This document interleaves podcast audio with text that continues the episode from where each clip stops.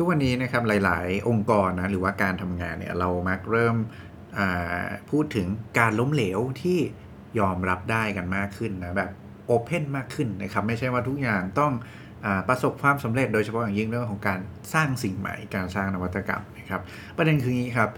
เห็นว่าหลายครั้งเราอาจจะเริ่มสงสัยแล้วว่าเฮ้ยเรื่องไหนที่เราล้มเหลวได้หรือเราล้มเหลวไม่ได้ หรือเมื่อไหร่เราควรจะเอาเรื่องของอิสระในการล้มเหลวเนี่ยมาจับ นะว่าเรื่องไหนมันเหมาะสมหรือไม่เหมาะสมอย่างไรนะครับ เราคิดเรื่องนี้ยังไง วันนี้เราจะมาคุยเรื่องนี้กันนะครับว่าอะไรคือเส้นแบ่งของมันนะความล้มเหลวเรื่องไหนยอมรับได้ และยอมรับไม่ได้ครับ ไปฟังกันครับ สวัสดีครับผมเทมส์เจ้าของเพจติ้งต่างและนี่คือ 2050 Podcast ครับ สวัสดีครับ ยินดีต้อนรับเข้าสู่ 2050 Podcast นะครับ Podcast ที่จะช่วยคุณหรือคนและสร้างตัวตนขึ้นมาใหม่ให้พร้อมสำหรับการทำงานในโลกอนาคตครับ วันนี้อยู่กับเทมส์เหมือนเดิมนะครับ ผู้เขียนหนังสือเมื่อการทำงานหนักไม่ใช่คำตอบของความก้าวหน้านะครับ วันนี้เรื่องที่เราจะมาคุยกันนะเป็นเรื่องเกี่ยวกับอิสระในการล้มเหลวนะแล้วว่าแล้วก็เรื่องของเส้นแบ่งนะครับว่าเฮ้ย การล้มเหลวแบบไหนนะที่มันยอมรับได้หรือว่ายอมรับไม่ได้กันนะครับต้องบอกอย่างนี้ครับว่าในยุคสมัยนี้เนี่ยเป็นยุคที่แทว่าทุกวงการเนี่ยมันต้องการสร้างสิ่งใหม่เราไม่ว่าคุณจะอยู่ในหน่วยงานไหนในองค์กรไหนเนี่ยเชื่อว่าทุกคนเนี่ยต้องพยายามที่จะคิดถึงการหาสิ่งใหม่ๆ มาทำเสมอนะหรือพูดง่ายๆว่าสร้างนวัตกรรมนะครับ โดยพวกเราก็หวังแหละว่าสิ่งใหม่เนี่ยมันจะช่วยให้ มันสร้างการเติบโตให้กับธุรกิจนะครับให้อยู่รอดต่อไปได้เป็นอีก 10 10 ปีเนาะในการแข่งขันที่มันรวดเร็ว แล้วก็ท้าทายมากในทุกวันนี้นะครับแล้วก็เพื่อให้เกิดเรื่องของไอเดียใหม่ที่มันดี ๆ ได้เนี่ยแน่นอนครับว่าล่ะมันต้องผ่านความล้มเหลวที่มันมากขึ้นนั่นเอง เลยเป็นที่มาว่าทำไมเราถึงเริ่มเบาใจไม่ใช่เบาใจเริ่มยอมรับได้แล้วกันกับความล้มเหลวที่มันมากขึ้นในทุกวันนี้นะครับ ประเด็นนะที่ สิ่งที่อยากจะชวนชวนคุยกันในวันนี้ก็คือที่ว่าหลายครั้งครับ พอเรามีเรื่องความเข้าใจว่า เอ้ย เราเริ่มล้มเหลวกันได้มากขึ้นเนี่ยนะเราจะเข้าใจผิดนะครับ เกี่ยวกับความล้มเหลวไปเลยครับว่าความล้มเหลวเนี่ยมันเป็นเรื่องผิดพลาดธรรมดาเป็นเรื่องปกตินะแล้วก็เราผิดพลาดได้ในทุกเรื่องเลยนะซึ่งจริงส่วนหนึ่งนะครับ และไม่จริงส่วนหนึ่งนะส่วนที่จริงคืออะไร ความผิดพลาดเป็นเรื่องปกตินะครับ แน่นอนอันนี้อาจจะเป็นเรื่องของ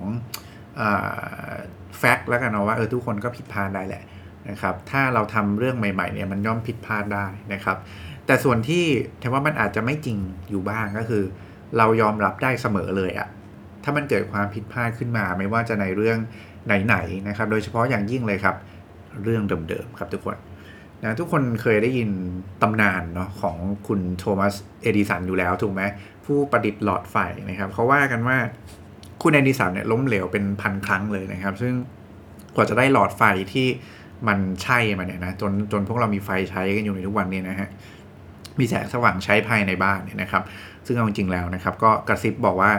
นะเขาไม่ได้ทำคนเดียวนะฮะแต่ว่าเขาเขามีทีมงานเนาะทำหลายคนเลยเขาเป็นบริษัทนะครับ ซึ่งอะแน่นอนแหละว่าทุกการล้มเหลวเนี่ยนะสิ่งที่ learning จากคุณโทมัสเอดิสันเลยนะครับสำคัญคืออะไรรู้ไหมครับ คือ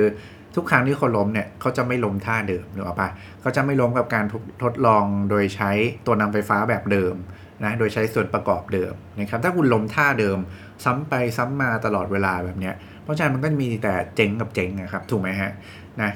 กลับมาที่เส้นแบ่งละกันนะครับ เรื่องของความล้มเหลวที่ยอมรับได้กับยอมรับไม่ได้นะเทมคิดว่าเราจะมาคุยกันเรื่องอ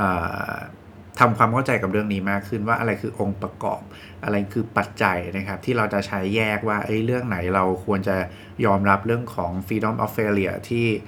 ที่มากได้เรื่องไหนที่ freedom of failure เนี่ยไม่ควรจะใช้เป็น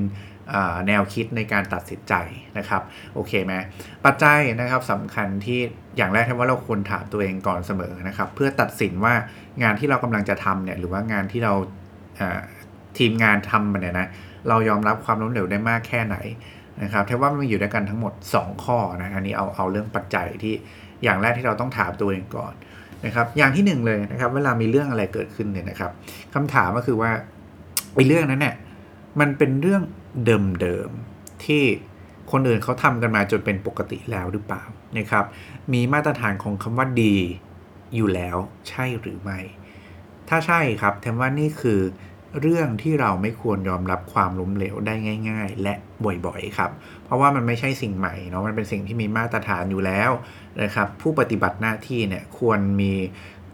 ความพยายามที่จะทำให้ได้อย่างน้อยนะครับ ต้องตามมาตรฐานเสมอนะคือคุณควรจะทำให้ได้ตามมาตรฐานเป็นปกติเลย นี่คือคำว่าอย่างน้อยแล้วกันนะครับ ซึ่งโอเคแหละเวลาเป็น ทีมงานอาจจะเป็นน้องมียังไม่มีประสบการณ์ใหม่อะไรมาเงี้ยคือเรายอมรับได้เนาะเรื่องของความล้มเหลวจากประสบการณ์ที่อาจจะยังไม่มีจากในช่วงเริ่มต้น เพราะว่านั่นถือว่าเป็นสิ่งใหม่ของของเขาเนึกออกไหมฮะเพราะฉะนั้นเขาก็ถือว่าทำสิ่งใหม่แหละแต่ว่ามันเป็นสิ่งใหม่ที่มีมาตรฐานอยู่แล้วนะครับ ซึ่งเขาก็จะมีภาพชัดเจนอยู่แล้วว่าสิ่งไหนคือสิ่งที่เขาควรจะทำให้ได้นะครับ นั่นคือที่มาว่าโอเค พอมันมีมาตรฐานเนี่ยคุณจะรู้แล้วว่าเรื่องไหน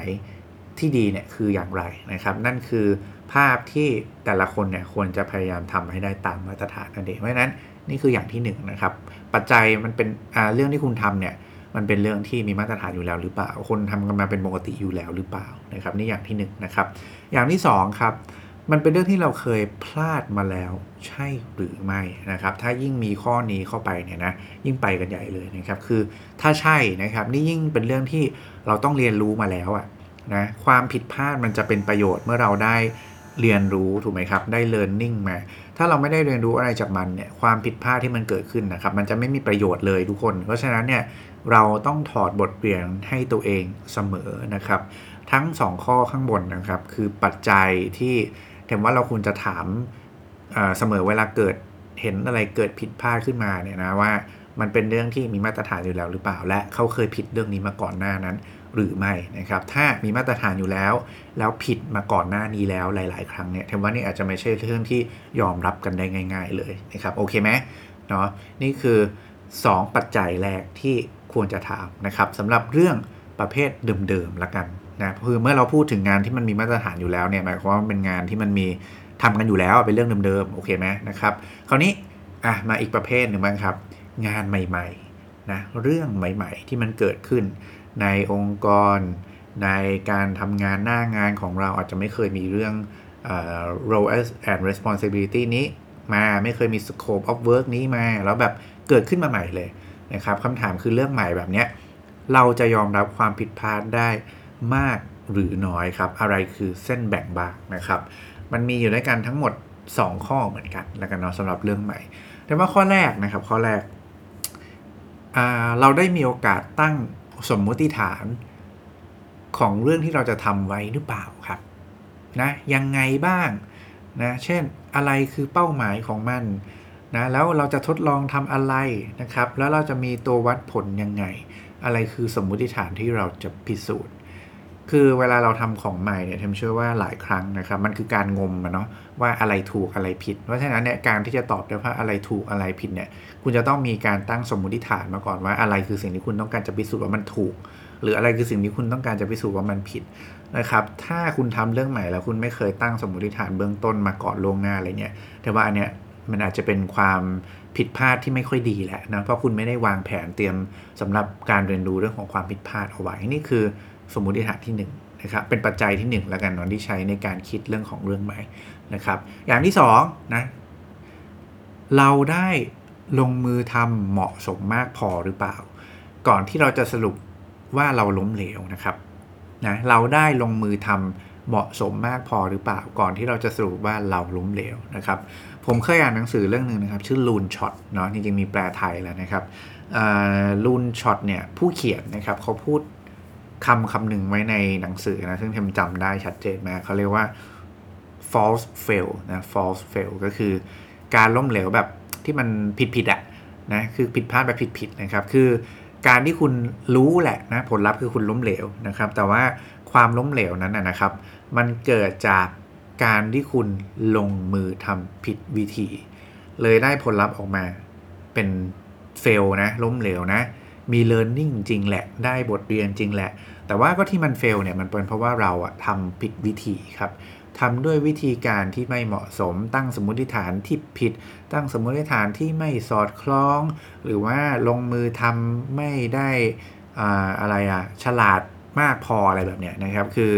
นี่คือเขาเรียกว่า false fail นะครับ ซึ่งที่แทมเล่าประเด็นนี้ให้ฟังเนี่ยเพราะว่าคิดว่าเราอาจจะพอหาวิธีลงมือทำที่